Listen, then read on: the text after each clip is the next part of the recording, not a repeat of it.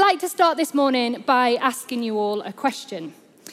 Have you ever been around someone who, when you leave the conversation, you just feel more inspired, like you've changed, like you feel better, and what they have shared with you has made you a better version of yourself? I have a friend that whenever I spend time with them, I know that I'm going to laugh, I'm going to cry, I'm going to be challenged, and that's all going to be within five minutes of being with them. And I absolutely love it. I love the fact that they're not afraid to share who they are with me, and in turn, I get to share who I am with them. You might be able to immediately identify a person in your life that does that for you, who inspires you to go deeper in your faith, who challenges you to be better, and who just is able to speak truth into your life. If you're lucky, you may have multiple people who do that for you. Not all of us are that blessed. And if you can't think of anyone, then maybe it's because you are that person. Now, I want you to think if you've ever been around someone whose interaction just leaves you feeling empty and guilty and disheartened just by the words that they have spoken, or even how they have said them, or perhaps what they haven't said. It's not easy to be around these people, and it can be painful and discouraging, and it can be hard to refocus on God and the promises that He has spoken over you. I have had people say things to me that have not been helpful, that have cut deep, and that haven't been spoken in truth or in love. And I'm sure all of us can recall times when words and actions of people have shifted our focus away from God and have left us just feeling empty. Today, we're going to look at a very short verse from the book of Proverbs, which can be found in the Old Testament, and it talks about this exact thing. The book of Proverbs was probably most associated with King Solomon, one of the ancient kings of Israel. Solomon is probably most famous for a conversation that he had with God during a dream, where instead of asking for riches or success, he asked for wisdom. Very wise already. A prayer that obviously God was delighted to answer. And I love the book of Proverbs because it's full of little but incredibly wise statements about how to live a godly life. And although the book was probably written around 3,000 years ago to ancient Israel, the message within it is still remarkably, amazingly relevant and applicable to us today. So, the wisdom contained within the book of Proverbs covers nearly every aspect of life. But the thing I want to concentrate on today is the fact that much of the book emphasizes listening to others so that we may learn from them and, and apply the combined wisdom of those who have gone before us, but also those who are with us now. And so it's in the book of Proverbs that we find the simple yet profound verse in chapter 27 and verse 17. As iron sharpens iron, so one person sharpens another. These nine words hold so much wisdom. They teach us a valuable lesson about the significance of connections and relationships in our lives, which we all need to grow and thrive and see things from different perspectives. The metaphor in this verse of iron sharpening iron carries a powerful message. It's a little harder for us to understand now because we don't use iron in the same way as they did in the Old Testament. But basically, iron blades become sharper and more effective when they come into contact with each other. I'm sure most of us have tried cooking and cutting with a blunt knife. It's so frustrating, isn't it? Especially if you're cutting onions because they slip and slide under the knife and you're crying anyway, so you can't see what you're doing. So you may think, I'm going to buy a sharpening block. And that's exactly what I did a couple of years ago. And honestly, it's changed my life. I now actually enjoy carving a roast dinner and even cutting onions again. And in a similar way, our lives are enhanced and refined through the interactions that we have with each other. We're not meant to journey through life in isolation, but to engage with one another, challenge one another, support one another, and encourage one another in our faith and our discipleship. And I think there's a mutuality in this picture of iron sharpening iron. We work together and as a church, we all have a role to play in supporting and loving one another. And yes, there'll be some people who are further on in their journey than others, and we should glean from them wisdom and from their experience. But it doesn't mean that the rest of us should be passive observers or consumers. What this verse teaches us is that every single one of us has a role to play in encouraging and supporting those around us. I'm assuming all of us want to grow. And wherever we are in our discipleship, and here at Trent, we have a vision of everyone growing in their journey with Jesus, wherever the starting point is. It may be that today is your first time that you've come along and you're exploring questions of faith. Or it may be that you've got years of experience following Jesus. But wherever you are, we want this to be a place that you can take your next step in your journey. And we believe that God gives us one another as a big part of that. This verse in Proverbs highlights the fact that one of the ways that we grow and develop is through relationships. But that isn't always easy in today's society. And if we look at the, how the modern world is set up, we can see how community is often just pushed out. Feelings of loneliness are higher than ever. A recent report showed that 55% of London residents said that they felt lonely.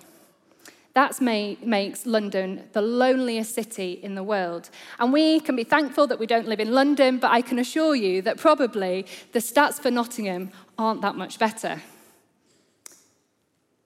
You might feel the same way this morning. It can be easy to be lonely and surrounded by people. But community is a good thing. God creates us for community. In the Bible, in Genesis, it says, It's not good for man to be alone. And there's so many reasons why this is true. Our mental health is affected when we find ourselves outside of community and in isolation. But it's really easy to be isolated. If we look at the biggest influence on our lives, especially for the younger generation, social media, we must confront the challenge it poses to the development of genuine and meaningful relationships. In this time of social media, we can seem more connected than ever. We've got Facebook and Twitter and Instagram and TikTok and threads and feeds. They've given us an ability to connect with people around the world instantly. My parents spend a lot of time in Bulgaria, and it's wonderful to be able to pick up the phone and FaceTime them at any time, send them pictures of what's going on in the family. However, this connectivity often creates an illusion of genuine community. There's nothing quite like when they come home, when they sit in my front room and we can have a conversation face to face, where we can have a hug and drink a cup of tea together. And sometimes we don't even use social media to connect. We live rather for the likes and the comments and the shares, and these might provide a sense of validation for a time, but they don't fulfill our deep longing for real human connection. Social media can encourage us to compare our lives with others, leading to envy, discontentment, and feelings of inadequacy. We see carefully created highlight reels of others' lives while hiding the messiness and the struggles of our own. This constant comparison erodes the truth and authenticity necessary for true community. I heard a phrase this week that Susie said. She said, Comparison eats your joy for breakfast. And it's so true. It's pretty easy to make your life look perfect on Instagram, but honestly, it's just not always the reality. And I think most of us can recognize that. The assumption in this verse we're looking at today is that meaningful relationships that are built on who we really are rather than a created picture of the best bits of our lives, whether that's on social media or in other ways, it's important and it gives us some pointers on how we might build them. There are so many things that we could talk about today, but I want to look at three ways I have experienced iron sharpening iron in my own life. And the first one is going to take a little bit longer, but bear with me because I think it's really important. Firstly, I want to talk about vulnerability. Because the assumption in this verse is that to have deep and meaningful relationships with one another, Those sorts of relationships are only really possible when we're vulnerable. True friendship and community thrives on authenticity and vulnerability. In 2 Corinthians 12, 9 to 10, it says, My grace is sufficient for you, my power made perfect in weakness. That's in our weakness. When we embrace weakness through dependency on Christ, we glorify Him. And often vulnerability can feel like weakness. I know that for me, there's a temptation to just resist it. I'm sure I'm not alone in that. Our human nature is to resist vulnerability. We'd rather hide our weaknesses and pretend they're just not there. Yet God calls us to relate to Him with our weaknesses fully acknowledged. As we admit our limitations, we can trust that when our capabilities end, His begin. In his book, Gentle and Lowly, Dane Ortlund says, When we feel as if our thoughts, words, and deeds are diminishing God's grace towards us, those sins are, and failures are, in fact, causing it to surge forward all the more. In his wisdom, God created us to be inadequate beings who are complete only when we completely depend on him. It's in our vulnerability that we see his power most at work. And part of that is opening up and allowing others to speak wisdom into our lives. Into my, in my own life, I know that as, as I begin to grow in my trust of God and in His power, I become more confident to begin sharing my vulnerabilities with those close around me. But it's more than that. I think God loves us opening up to Him in our weaknesses so He can show us His strength. I don't know about you, but I find that extremely encouraging and comforting that it's in our weakness that He is strong. And in the same way, I think this principle of vulnerability should be evident in the life of the church family. Our church family should be a safe space where we can share our joys and our sorrows, our doubts and our struggles. When we gather in that kind of genuine fellowship, we create an environment where masks can be removed and our true selves can be shown.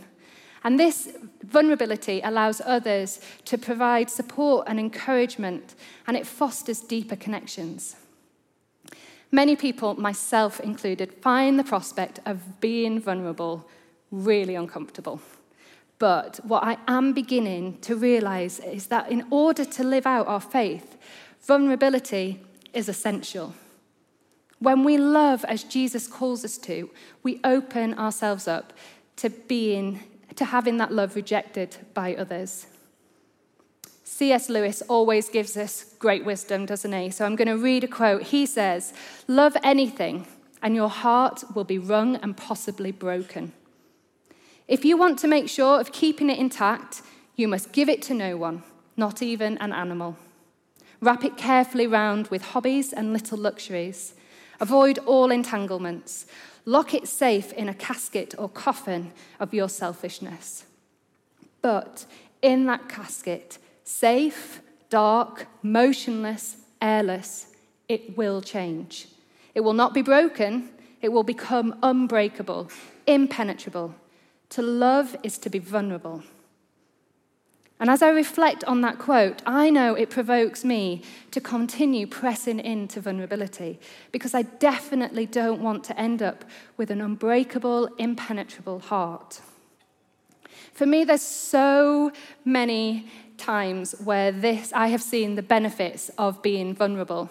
Like a few years ago, my husband and I started a new small group. And before we started, we gathered a few core people to share our vision with them. We wanted it to be a place where people could be honest and go deep, could challenge and encourage each other, and basically be vulnerable with each other. And we were surprised by the connection that this made that there was a hunger for them to be part of something where they could be real. And it reminded me of a time when I was part of another small group. Um, at the time, we were leading this small group, and we'd just finished watching a video, and the topic had really hurt, hit a nerve, and the tears were already flowing. I was struggling, and so I went upstairs to my bedroom where I got on my face on the floor and started to howl. Now, sometimes when I cry, it's a little bit um, loud. Now, I just want you to remember first, I had abandoned my small group downstairs, the ones that I was meant to be leading. It's not a model of leadership that I would recommend. And unfortunately, I hadn't considered the fact either that my bedroom was directly above the living room where the abandoned small group still were. So there I am, howling into the floor for a good five minutes until my lovely husband came, popped his head round the door, and said, Becka, why don't you cry on the bed instead of the floor? Because the small group are getting very concerned. Learned a lesson that on your face on the floor before God isn't necessarily always the best place to be. So I realized that I couldn't be there all night. And the whole point of this story is what happened next. I was really embarrassed, but I knew that I had to go back downstairs and rejoin the group. Now, in a way, this is slightly forced vulnerability. I didn't choose it. But the love and the concern that they showed me in that moment was overwhelming. And it was so precious. And it has stayed with me to this day. They prayed with me and loved me. And the whole thing brought us together in a way that probably nothing else could have. But sharpening isn't just about vulnerability and crying into the floor, it's also about encouragement. The Bible places a value on encouragement. It's one of the spiritual gifts that Paul lists in his letters to the Romans. In Romans 12, 6 to 8, it says, We each have different gifts according to the grace given to each of us. And then he lists a few things like prophecy and serving and teaching. But he also says, but if it is to encourage, then give encouragement. Encouraging one another is obviously important to God. And like all spiritual gifts, there are people who are particularly gifted in it. But we are all able to do it, and we're all called to do it. And the church offers a perfect place to practice it. In Hebrews 10:25 it says, "Not neglecting to meet together, as is the habit of some, but encouraging one another." Do you notice what it says and what it doesn't say? It doesn't say, do not neglect meeting together so that you can come and enjoy a thrilling talk like this one and then go home and forget all about it. It assumes that when we meet together, we're to be an encouragement to each other. Related to this idea of encouragement, there's a Greek word, koinonia, I'm not very good at pronouncing Greek words, thankfully. Um, I don't have to very often. But it appears throughout the New Testament, and it's first seen in Acts 2:42. And it says of the early Christians, and they continued steadfastly in the apostles' doctrine and fellowship, in koinonia, in breaking of bread, and in prayers. But we see that koinonia means so much deeper and more intimate fellowship than just associating with and enjoying the company of other Christians. Koinonia is translated in other ways as well. It comes from the root word that means partner or companion, and it has this idea of sharing sharing possessions, sharing encouragement, sharing experiences, and sharing life, sharing oneself with each other. And that's how we're called to be as Christians. But in order for us to be, to be a place that truly sharpens and strengthens one another, we must actively participate and contribute. We're called to be agents of change, catalysts for growth in our church. And in order to do this, we must cultivate an environment of love and kindness and generosity. We must be quick to encourage, slow to judge, and eager to forgive. As we extend grace and support one another, we'll witness the transformational power of God.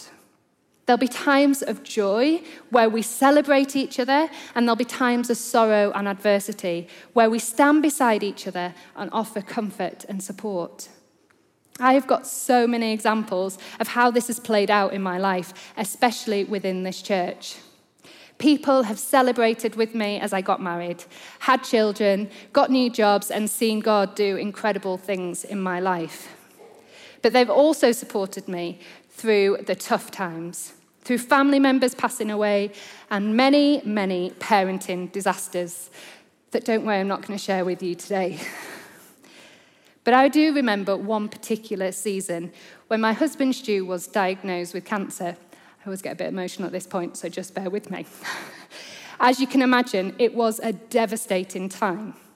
And I remember walking into church Sunday after Sunday and just crying out to God. But the amazing thing is, we were never alone. We were always surrounded by others who would come and stand with us, cry and pray with us, and literally hold us up both physically and in prayer. I don't know what my life would have been like without the community and friendship of the people in this church who encouraged us through the highs and lows. But this is a challenge, isn't it? Do we see Sundays or small groups or when we meet together as an opportunity to encourage each other? Are we intentional about using these times to encourage each other? A few weeks ago, Sam Malins was speaking on happiness, and I was struck by his point that so often the happiest people in our society are the people who are giving. He was talking about giving in all sorts of ways, but particularly I want it to relate to us giving one another encouragement. Obviously, it's great to receive encouragement. We all love it. But it's also so beneficial to give encouragement as it sharpens those in the conversation. So I think there's an invitation today to think about who we're going to encourage. Who in my life or in your life right now needs to be lifted or celebrated? And how can we do it? I know for me, some of the best ways I have given or received encouragement have been through really simple things, like sending a text or inviting someone out for a coffee or a meal. You can never know the impact that such these small acts can have on someone. So, the way to function in healthy community, the way we sharpen one another like iron sharpening iron, is through embracing vulnerability and leaning into encouragement.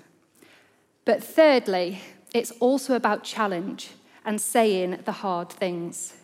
As iron sharpens iron, so one person sharpens another through challenge. Now, this point is a little different from the other two points because whereas encouragement and vulnerability are quite positive and popular things, challenge is always more of a challenge. But in the same way, it's so important if we're going to be a church where iron is sharpening iron, it's funny because this one I don't struggle as much with. At Trent, we love a personality test, and one of the favourites are the colours. So we've got the greens who are relaxed and caring and empathetic. We've got the yellows who are motivated, social, and they inspire people. The blues who are logical, organised, and cautious. And then we have the reds. It's not a very popular group. And guess which one I am? Yes, it's a small group. I can just say, though, that John Wright is also in my group, but he likes to think of himself as a purple because he's got quite a bit of blue in there as well. All this to say is that challenge probably comes more naturally to me than to most people. And yet, I still don't always find it easy because it can cost people to challenge. But just as iron blades can straighten and reshape each other, we are called to, in love, correct and guide each other. Church is a place where we can find trusted friends who hold us accountable to our values and aspirations, pointing out areas where we're veering off course. This challenge, if it's rooted in love and genuine concern, enables us to recognize our weaknesses and strive for improvement. Together, we sharpen each other's character, integrity, and faith. And I love the uh, analogy of iron sharpened by its like, especially by a file. And as we're faced with things in our lives that aren't in line with God's plan for us, it's like we're being filed. It's not always comfortable, but it is necessary. I think we have to acknowledge, though, that the opposite is also possible. Just as we're sharpened by conversations with those who are positive and wise, we can also become blunt as we engage with conversations that are negative or delivered in a way that is harsh and uncaring. The danger in this is that we can use challenge as an excuse to vent or to cover up, to say hurtful things under the guise of Christian love. I can think of times when people have said to me, Becka, I'm saying this in love. But then what has followed has felt very different. Even when we want to highlight a potentially difficult truth to someone, and our motivation is to do the best for that person, we need to be so careful about how we say things and ask ourselves if we're the right people to be saying it. I want to be iron that sharpens to improve both others and ourselves, not to pass away time with banter, but to do as it says in Hebrews 10 24 to 25. Let us consider one another, to provoke one another to love and good works. Church is a place where we encounter a beautiful tapestry of diverse perspectives and experience. Each individual has unique gifts and talents and wisdom to offer. The proverb, iron sharpens iron, reminds us of the profound impact that community can have on our lives. This short but fascinating verse paints a picture of life together, a picture of the type of community that God would have us be, the type of community that we are designed for. It's in a world in which we are not alone, where relationships are real and important, where we're able to be vulnerable with each other, where we seek to encourage one another, and where, when needed, we even love each other enough to say the hard things. That's the sort of community will grab the attention of the world. That's the sort of community that will stand out and that's the sort of community in which people, you and I, can heal and grow. And that's the sort of community that God is calling us to be. So, who is it this week that we're going to be vulnerable with, who we're going to challenge and encourage? There may be people even now that uh, are being put on your heart.